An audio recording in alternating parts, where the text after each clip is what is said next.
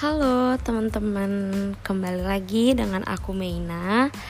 Kali ini aku mau bahas tentang uh, segala hal tentang skripsi mulai dari A sampai Z. Stay tune ya teman-teman. Ayo kita mulai dari um, hal pertama uh, kali ini kita bahas tentang skripsi yang sebenarnya uh, ini adalah penentuan dari segala macam perkuliahan kita dari awal sampai akhir. Uh, berangkat dari hal ini, maka persiapkan diri untuk menyelesaikan skripsi harus menjadi prioritas yang harus dipersiapkan dengan matang. Tentu saja dengan tidak mengindahkan proses yang penting dalam proses belajar mengajar selama beberapa tahun di perkuliahan. Dalam hal ini, hmm, persiapan mental, perencanaan yang baik harus menjadi target seorang mahasiswa untuk sukses skripsi. Jadi kalau skripsi itu nggak boleh mut-mutan teman-teman di sini eh, penyelesaian skripsi adalah hal yang paling menentukan kelulusan namun, proses penyelesaiannya pun tidak harus dilalui dengan ketakutan ataupun kesedihan. Skripsi sebagai sebuah bentuk karya tulis akademik memiliki template dan model yang dapat dipelajari dengan mudah. Sehingga nantinya tugas kita sekarang adalah mempelajari terlebih dahulu penyiapannya sebelum memulai skripsi atau dengan kata lain kita perlu berlatih untuk sebelum bertanding. Sebenarnya dalam buku ini uh, dirancang untuk memberikan sebuah pemahaman yang menyeluruh terkait dengan penyelesaian tugas akhir dari pencarian ide, pengolahan sumber pustaka, mengolah data hingga menuliskan hasil penelitian dan implikasi kebijakan. Selain itu, eh, di buku ini juga akan diselipkan beberapa alat uh, untuk membantu pengelolaan dari bahan pustaka, menganalisis data dengan alat statistik dan ekonometrika serta menggunakan styles dalam Microsoft Word untuk memudahkan pembuatan daftar isi.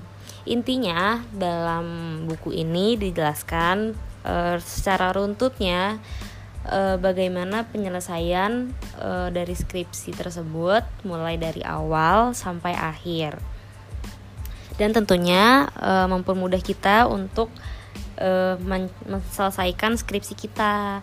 Jadi uh, harapannya akan lebih tahu prospek ke depannya seperti apa untuk menyelesaikan skripsi itu sendiri. Jadi kita nggak kalang kabut teman-teman. Um, lalu mungkin bisa di awal dengan siapkan target yaitu lulus dengan usaha yang terbaik dan terukur artinya anda akan memberikan sebuah usaha yang terbaik yang terukur dengan kemampuan Anda. Jadi kayak kita uh, dalam skripsi itu juga uh, harus menyiapkan target itu paling pertama. Lalu dalam perjalanan skripsi ini ada beberapa hal yang harus selalu diingat. Yang pertama selalu berdoa dan meminta restu sama orang-orang terdekat apalagi family. Terus yang kedua, proses menjadi sangat penting dalam proses ini sehingga uh, kejujuran itu masih hal yang paling utama. Itu tidak boleh dilepaskan karena apa pun yang dilakukan harus disertai dengan kejujuran. Yang ketiga, tetap positif dan semangat. Karena e, apabila kita dipenuhi dengan energi-energi negatif, e, justru akan memperhambat e, jalannya skripsi kita. Yang keempat, itu selalu percaya diri. Yang kelima, lakukan dengan senang hati dan passion yang tinggi. E, sebenarnya dengan senang hati ini juga kita akan jadi lebih enjoy dalam mengerjakan apa pun sih. Jadi intinya eh, harus dinikmati aja gitu apa pun yang terjadi. Kalau lagi skripsi ya udah moodnya bener-bener harus di manage sedemikian rupa agar tetap senang-senang aja. Meskipun memang pasti banyak rintangan di depannya terus selalu melakukan manajemen stres dan memilih hari bebas melihat skripsi dengan melakukan hal-hal yang menyenangkan. Jadi dalam menyusun skripsi itu juga kita perlu meluangkan waktu yang di mana waktu ini dipakai untuk benar-benar terbebas dari skripsi. Takutnya kan kalau benar-benar terlalu larut di dalamnya kita menjadi cepat jenuh atau malah stres sendiri ya itu yang dihindari Terus lalu yang ketujuh, kita harus jalin hubungan yang baik dan kooperatif dengan supervisor atau di sini pembimbing, dosen pembimbing. Jadi uh, ya sedemikian rupa dilaksanakan dengan baik lah. Apa pun kewajiban yang harus dilakukan, uh, jangan sampai hubungan kita dengan dosen pembimbing itu jadi kacau balau. Terus yang ke-8 kita bangun kelompok belajar dan berdiskusi untuk sharing knowledge. Lalu mm, yang terakhir ada ringkasan tema-tema yang akan kita pelajari dalam buku ini. Uh, yang pertama itu ada hal-hal penting suksesnya pengerjaan skripsi. Antara lain ada keahlian. Yang pertama keahlian menemukan ide skripsi. Yang kedua, keahlian melakukan pencarian bahan pustaka. Yang ke ketiga, kemampuan merencanakan penelitian dan menguji hipotesis. Yang keempat, kemampuan melakukan analisis ekonometrika. Yang terakhir yaitu yang kelima adalah keahlian menulis akademik. Sekian untuk uh, bahan dalam buku ini mengenai segala hal tentang skripsi yaitu dari buku A sampai Z skripsi. Kita lanjut lagi di podcast selanjutnya. Terima kasih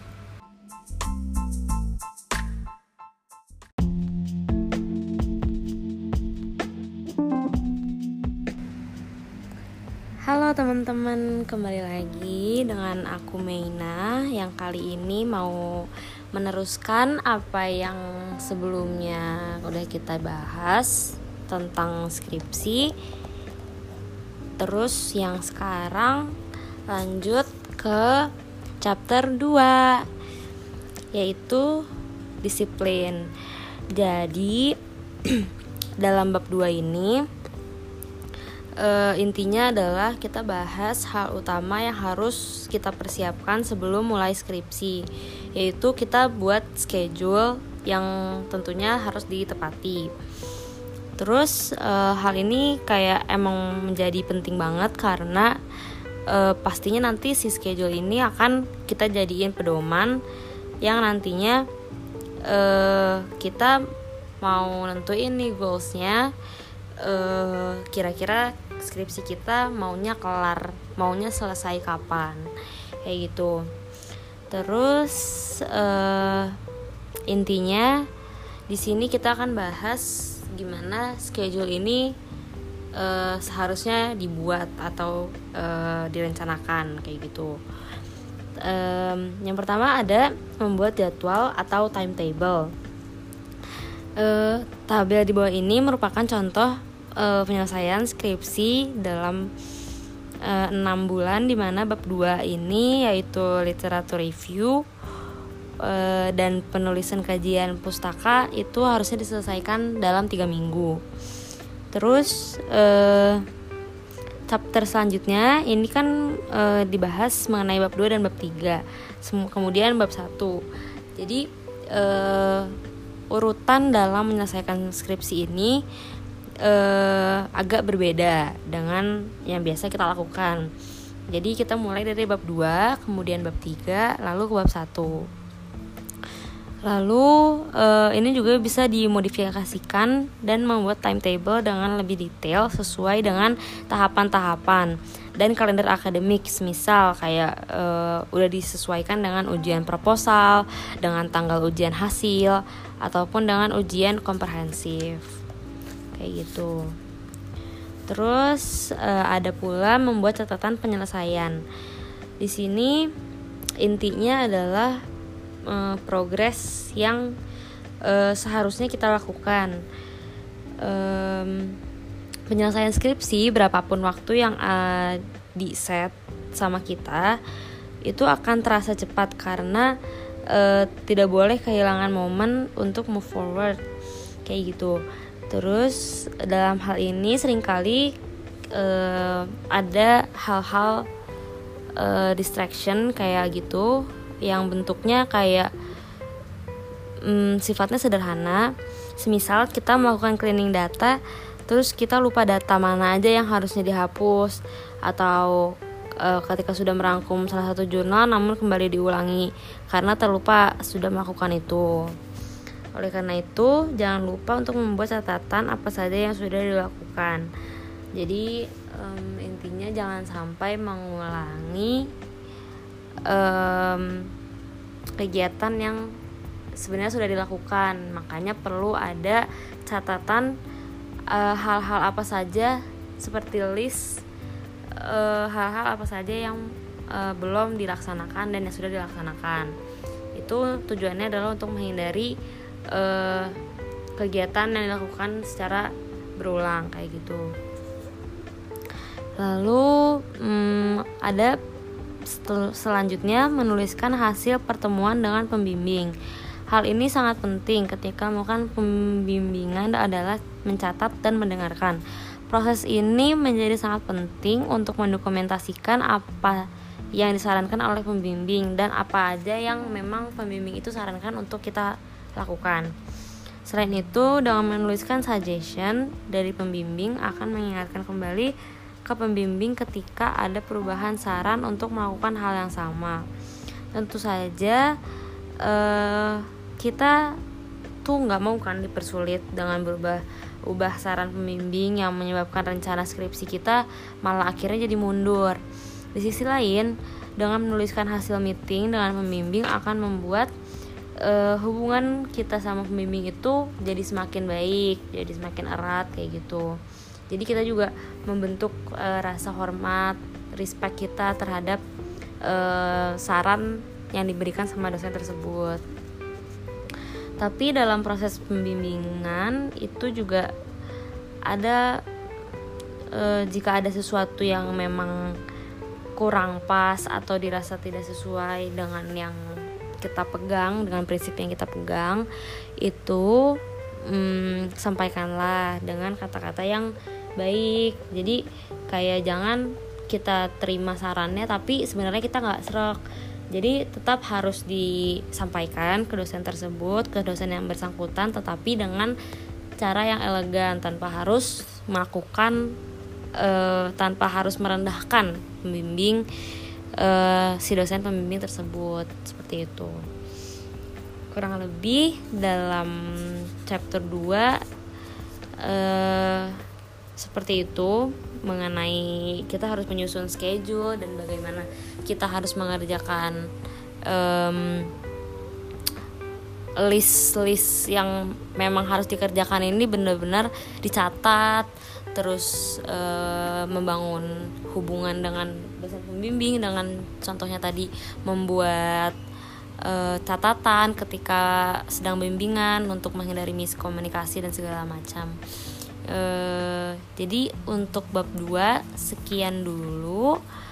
Uh, selanjutnya akan dilanjutkan di podcast selanjutnya. Terima kasih teman-teman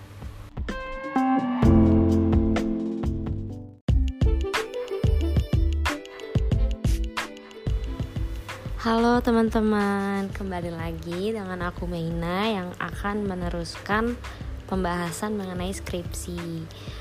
E, di sini udah masuk ke chapter 3. Kita akan bahas ide penelitian.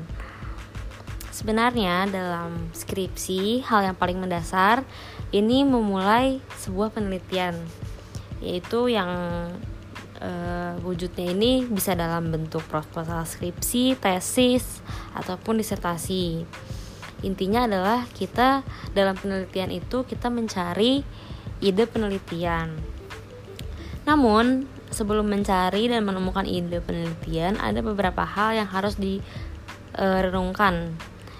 Yang pertama yaitu um, berapa lama akan menyelesaikan tugas ini, tugas dalam hal ini kita bahas skripsi. Selain itu, juga kita harus menemukan sebuah ide penelitian dengan scope of research yang pas kita juga harus memilih penelitian yang pas dengan rencana penyelesaian studi kita.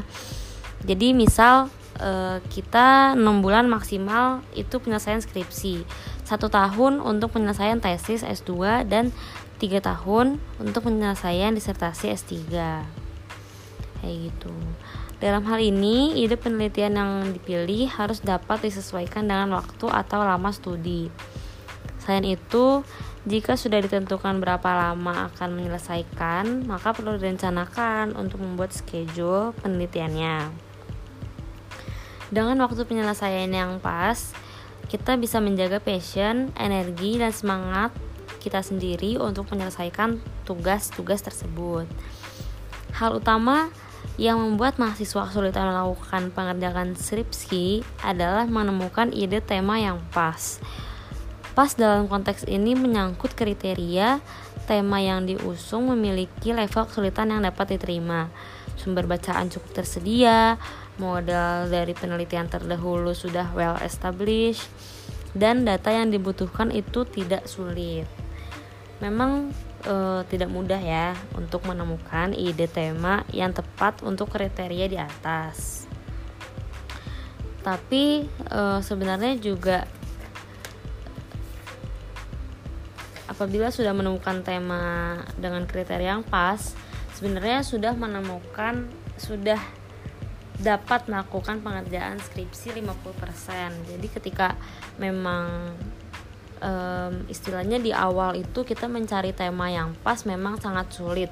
Tapi ketika um, tema tersebut sudah rampung sudah sudah digenggaman itu uh, akan menjadi eh, sangat mempermudah jalannya skripsi untuk ke depannya. Karena eh, bayangkan saja ketika tema sudah sudah didapat itu ibarat kita sudah mengerjakan 50% tahapan dari eh, keseluruhan skripsi. Lalu hmm, E, maka dari itu, hal utama yang terbaik untuk dapat melakukan pencarian ide adalah dengan menggabungkan fenomena-fenomena atau fakta-fakta ekonomi saat ini dengan landasan teoritis yang pernah dilakukan semasa kuliah.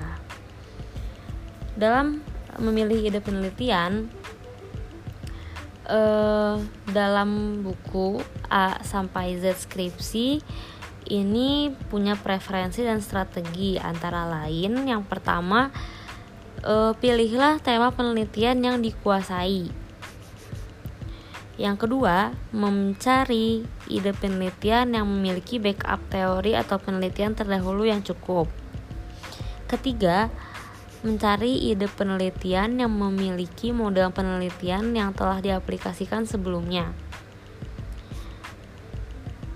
Lalu yang keempat, data tersedia atau minimal memiliki implikasi biaya koleksi data yang sesuai dengan budget yang yang kita miliki.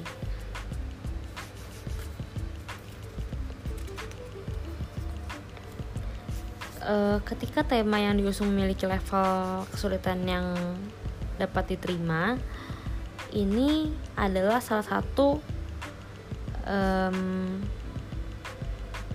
kategori yang harus dimiliki ketika memang uh, kita sedang mencari tema. Lalu uh, kayak seperti tadi sumber-sumber uh, data dari penelitian terdahulu ini tersedia cukup banyak dan cukup uh, mudah untuk ditemukan. Lalu ada model penelitian yang uh, terdahulu yang sudah well established.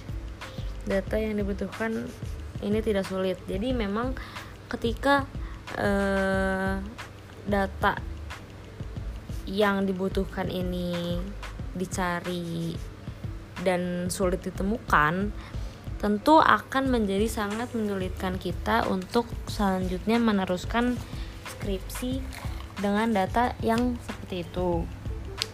Jadi hindarilah eh, data-data uh, yang uh, sulit untuk ditemukan.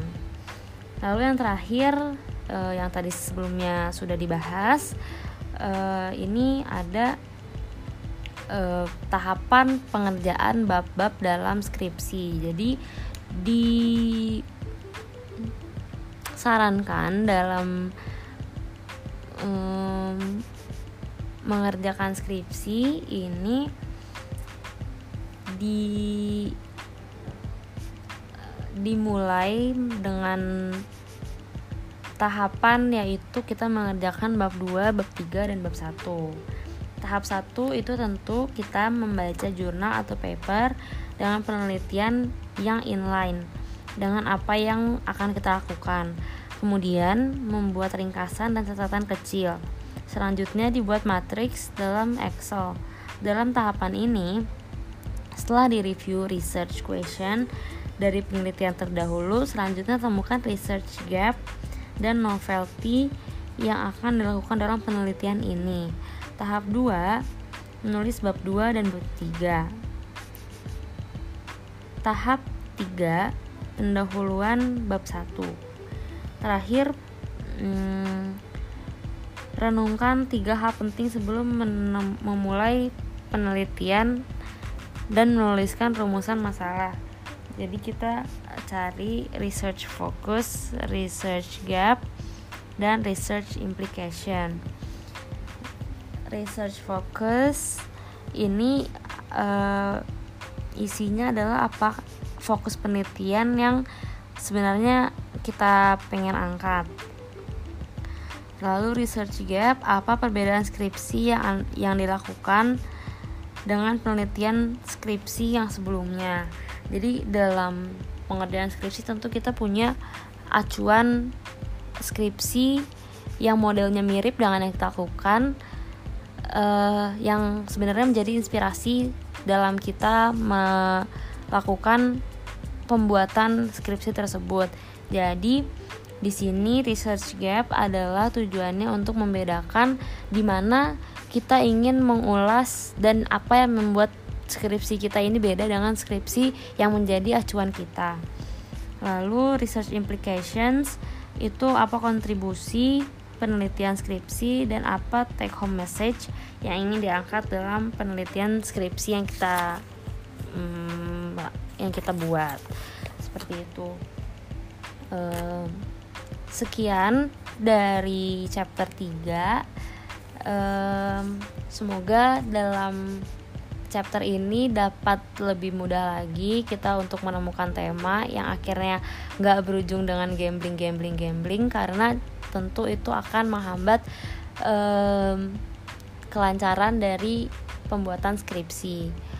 Uh, sekian dulu. Uh, see you on the next podcast. Terima kasih.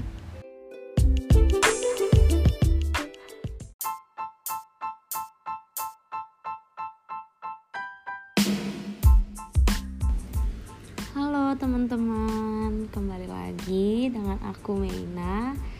Yang kali ini kita akan bahas chapter 4 yaitu proposal.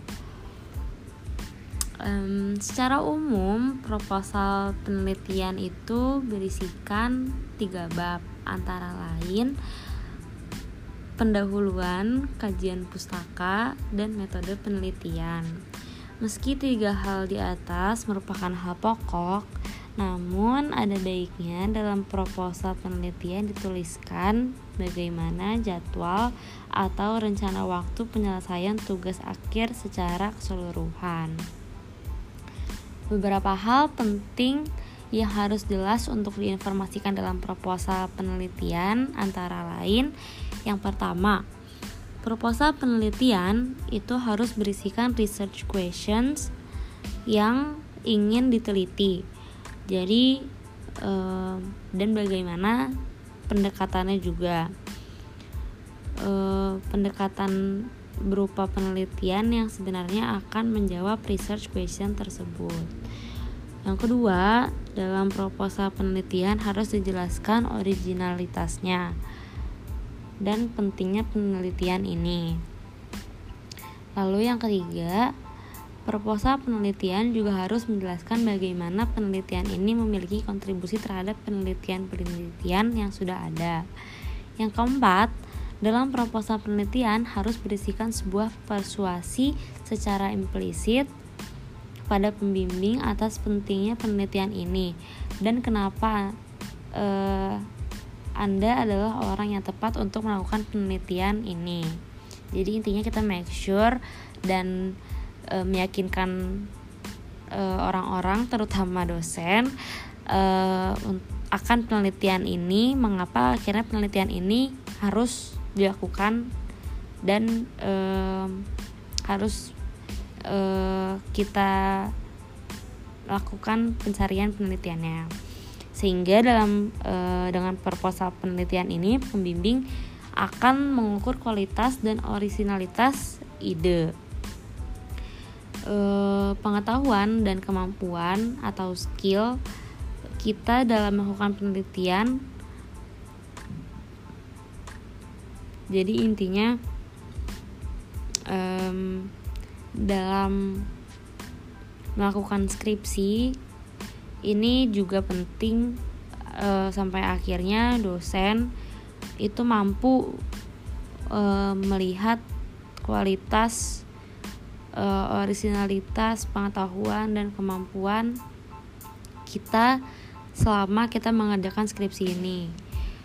Tetapi uh, selalu renungkan juga bahwa lama waktu Anda menyelesaikan tugas akhir sehingga benar-benar memang harus dipikirkan secara hati-hati dan persiapkan diri untuk merencanakan bagaimana penelitian ini bisa diselesaikan dalam waktu tersebut sesuai dengan waktu yang telah ditentukan uh, di awal schedule yang sudah ditetapkan. Sekian untuk di bab 3 proposal. Um, kalau masih penasaran, tunggu di next podcast. Terima kasih, teman-teman.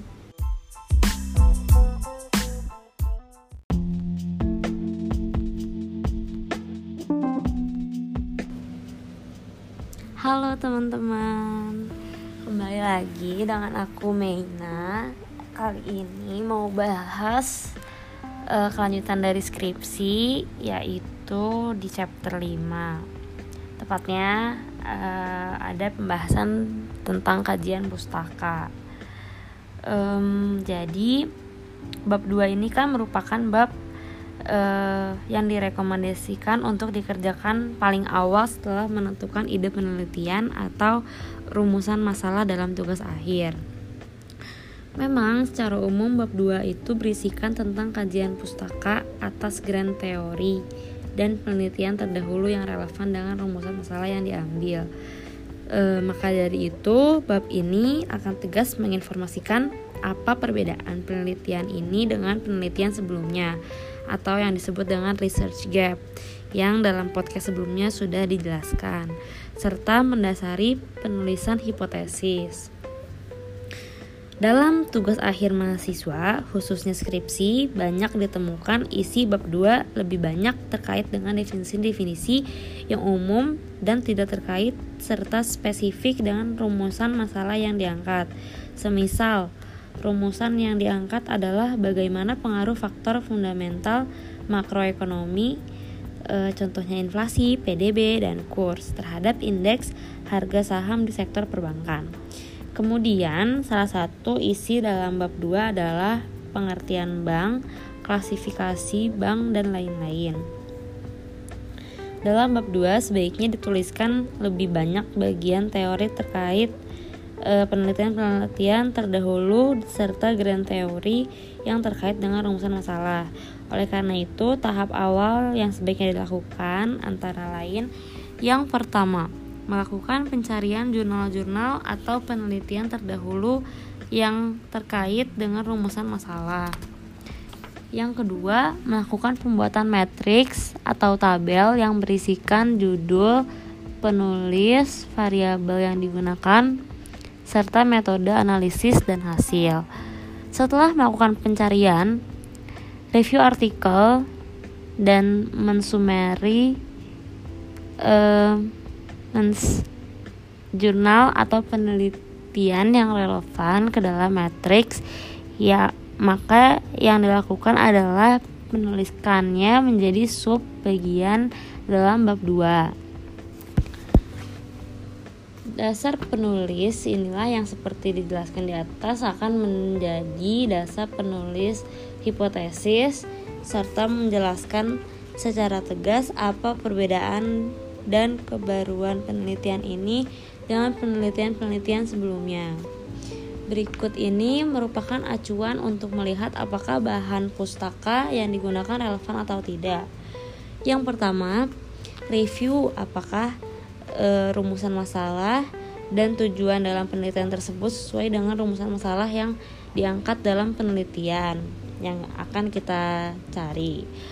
E, yang kedua, review model analisis yang dikembangkan dalam penelitian tersebut. Selanjutnya, identifikasi apa sajakah dependent dan independent variables yang digunakan. Tiga, review hasil signifikan dan hasil analisis statistik hubungan antar variabel yang digunakan dalam penelitian tersebut. 4. Review hasil analisis khususnya bagaimana penulis menjelaskan hubungan antar variabel. Secara umum, yang dituliskan dalam bagian bab 2 dapat diklasifikasikan sebagai berikut. Yang pertama, bagian pendahuluan. Dalam bagian pendahuluan dijelaskan secara singkat hal-hal apa saja kah yang akan dituliskan dalam bab 2 yang kedua, bagian grand teori serta penjelasan framework penelitian. Yang ketiga, bagian penelitian-penelitian terdahulu. Um, lalu pada intinya adalah matriks penelitian terdahulu ini ditujukan sebagai informasi yang memperkuat logika dugaan sementara pemilihan variabel analisis serta informasi atas kebaruan atau novelty dari penelitian yang dilakukan. Sekian dari bab 5 yaitu daftar pustaka. Um, masih penasaran kan pasti? Jadi tunggu aja di podcast selanjutnya. Terima kasih.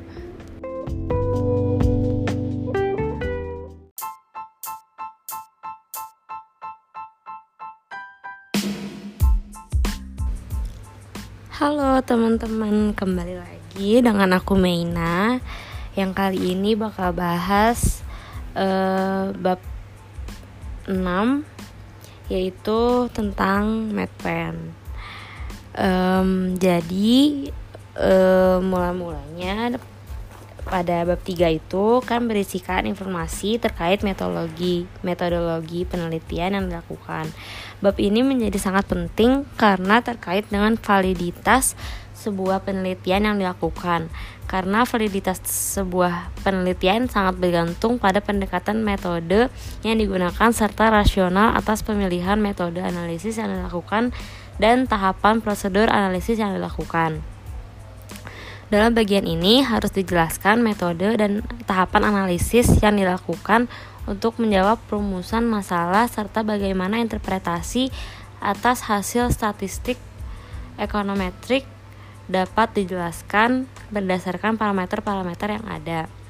Dengan kata lain, bab 3 berisikan sebuah research protokol yang menjelaskan prosedur metode analisis yang dilakukan dalam penelitian ini. Dalam hal ini, subsection dalam bab 3 antara lain yang pertama ada ruang lingkup penelitian. Yang kedua, definisi operasional variabel. Yang ketiga, metode pengumpulan data. Dan yang keempat, ada metode dan tahapan analisa. Dimulai dari yang pertama, ruang lingkup penelitian yakni dalam e, ruang lingkup penelitian diinformasikan bahwa ada batas-batas penelitian yang antara lain menginformasikan rentang waktu penelitian, variabel yang digunakan, serta lokasi penelitian dan metode analisis yang digunakan. Yang kedua, e, definisi operasional variabel. Bagian ini menjelaskan definisi operasional variabel yang digunakan dalam penelitian dan menginformasi bagaimana secara matematis perhitungannya. Yang ketiga, metode pengumpulan data bagian ini menginformasikan sumber data yang digunakan yang secara umum adalah data sekunder didapatkan secara online. Oleh karena itu, perlu diinformasikan lembaga atau institusi yang mengeluarkan data tersebut seperti Biro Pusat Statistik eh, atau BPS, Bank Indonesia, serta Bank Dunia. Yang keempat, metode dan tahapan analisa. Pada bagian ini menjelaskan tentang prosedur analisis yang yang digunakan yang dilakukan dalam penelitian ini. Sebagai contoh, ketika dalam penelitian ini menggunakan model analisis uh, error correction modeling, maka tahapan yang dilakukan sebelum merunning model ECM antara lain uji akar-akar unit, uji kointegrasi, dan uji kausalitas. Selanjutnya, setelah melakukan uji sebelum model SCM, maka dijelaskan tentang model yang digunakan dalam hal ini ECM dan selanjutnya uji diagnosis atau uji asumsi klasik jika menggunakan model regresi berganda. Ada baiknya jika prosedur analisis digambarkan ke dalam flowchart untuk mempermudah reader memahami metode dan prosedur analisis yang dilakukan. Sekian untuk uh, bab 6 uh, ditunggu di podcast selanjutnya. Terima kasih.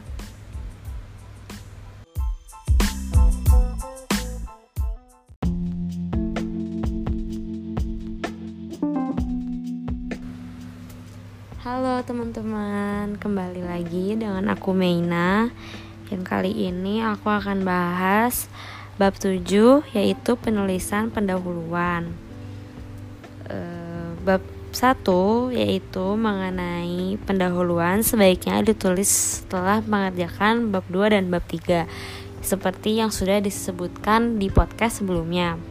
Hal ini dilakukan karena bagian pendahuluan sangat mungkin untuk dirubah seiring dengan perubahan di dalam proses penyelesaian literatur review dan metode penelitian. Yang dalam proses penyelesaian menemukan hal-hal baru. Secara umum, dalam penulisan pendahuluan ada lima hal pokok yang wajib ada. Di antaranya, yang pertama menjelaskan kondisi keadaan masalah yang akan diinvestigasi untuk menjelaskan pentingnya penelitian ini. Jadi menjelaskan uh, urgensi sebenarnya dari uh, penelitian yang dilakukan. Selain itu, penulisan bagian ini dilakukan untuk memberikan introduction awal terhadap pembaca terhadap sesuatu yang ingin diteliti. Dalam konteks ini, kita harus berasumsi bahwa pembaca tidak memiliki knowledge terhadap apa yang diteliti. Yang kedua, menjelaskan aspek-aspek atau bagian yang telah diteliti dalam penelitian sebelumnya. Dalam hal ini, direview beberapa penelitian yang memiliki fokus yang sama dan bagaimana secara singkat dijelaskan hasilnya. Secara lebih sederhana, tahap ini menguraikan penelitian-penelitian sebelumnya yang telah melakukan research di bidang ini. 3. Menjelaskan, bagian spesifik dari penelitian terdahulu yang belum dilakukan dan akan diinvestigasi. Bagian ini disebut juga sebagai research need. 4. Menjelaskan tentang tujuan penelitian dan menjelaskan justifikasi kenapa melakukan studi ini dan apa yang nantinya jadi kontribusinya. Dalam bab 1, penulisan bab 1 pendahuluan diharapkan penulisannya memiliki flow atau alur yang mudah dibaca atau difahami oleh reader oleh karena itu, beberapa hal penting yang mendasar yang sebaiknya difahami dan dilakukan. Ada beberapa ada beberapa poin. Yang pertama, sebelum memulai menulis, buat ter, terlebih dahulu kerangka tulisan atas poin-poin yang ingin disampaikan dalam setiap paragraf. Dua, dalam satu paragraf sebaiknya hanya ada satu main idea dengan format dasar satu induk kalimat dan ada beberapa anak kalimat.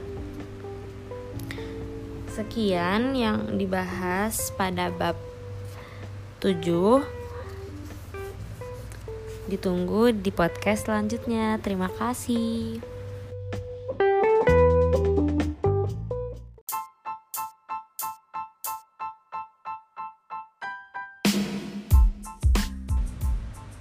Halo teman-teman Kembali lagi dengan aku Meina Yang bakal kali ini membahas bab 7 Yaitu tentang penulisan pendahuluan Jadi intinya um, Bab 1 itu um, pendahuluan sebaiknya dituliskan setelah kita mengerjakan bab 2 dan bab 3 Jadi intinya pada uh, penulisan skripsi bab satu ini adalah tahapan yang paling akhir dikerjakan. Secara umum dalam penulisan pendahuluan ada lima hal pokok yang wajib ada. Yang pertama kita menjelaskan kondisi e, masalah yang akan diinvestigasi untuk menjelaskan pentingnya penelitian ini. Jadi urgensi dalam e, pentingnya melakukan penelitian ini tuh sebenarnya apa kita jelaskan.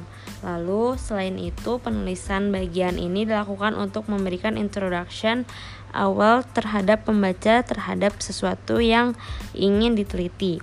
Dalam konteks ini kita harus berasumsi bahwa pembaca tidak memiliki uh, knowledge apa pun terhadap apa yang kita teliti. Jadi uh, diharapkan penjelasan ini memang sedetail mungkin yang bersifat benar-benar informatif. Lalu yang kedua menjelaskan aspek-aspek atau bagian yang telah diteliti dalam penelitian sebelumnya. Dalam hal ini direview beberapa penelitian yang memiliki fokus yang sama dan bagian bagaimana secara singkat dijelaskan hasilnya. Secara lebih sederhana, tahap ini menguraikan penelitian-penelitian sebelumnya yang telah melakukan research di bidang ini. Lalu yang ketiga menjelaskan bagian spesifik dari penelitian terdahulu yang yang belum dilakukan dan akan diinvestigasi atau research gap. 4. Menjelaskan tentang tujuan penelitian dan menjelaskan justifikasi kenapa melakukan pen studi ini dan apa kontribusinya. Dalam penulisan bab 1, pendahuluan diharapkan penulisannya ini memiliki flow atau alur yang mudah dibaca atau dipahami oleh leader. Oleh karena itu, beberapa hal penting yang mendasar yang sebaiknya dipahami dan dilakukan di antaranya ada dua poin, yakni poin yang pertama e, sebelum memulai menulis buat dahulu kerangka tulisan atas poin-poin yang ingin disampaikan dalam setiap paragraf. Jadi intinya setiap paragraf itu kita sudah punya poin-poin dasar apa aja yang akan e, kita sampaikan. Lalu poin yang kedua, dalam satu paragraf sebaiknya hanya ada satu main idea dengan format dasar satu induk kalimat dan ada beberapa anak kalimat yang tentunya nanti akan memudahkan uh, reader dalam membacanya. Sekian yang akan yang sudah dibahas di bab 7. Uh, eh, tunggu di next podcast. Terima kasih.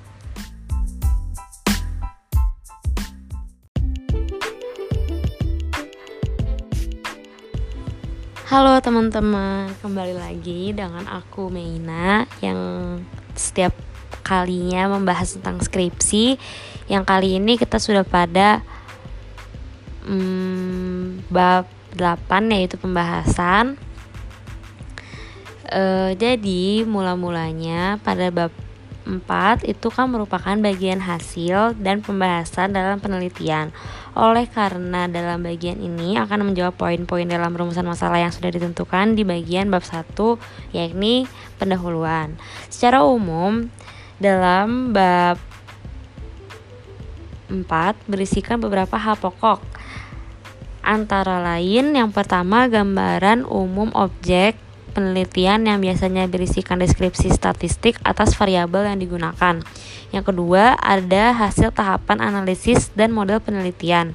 Yang ketiga, ada deskripsi statistik atau ekonometrik atas model penelitian.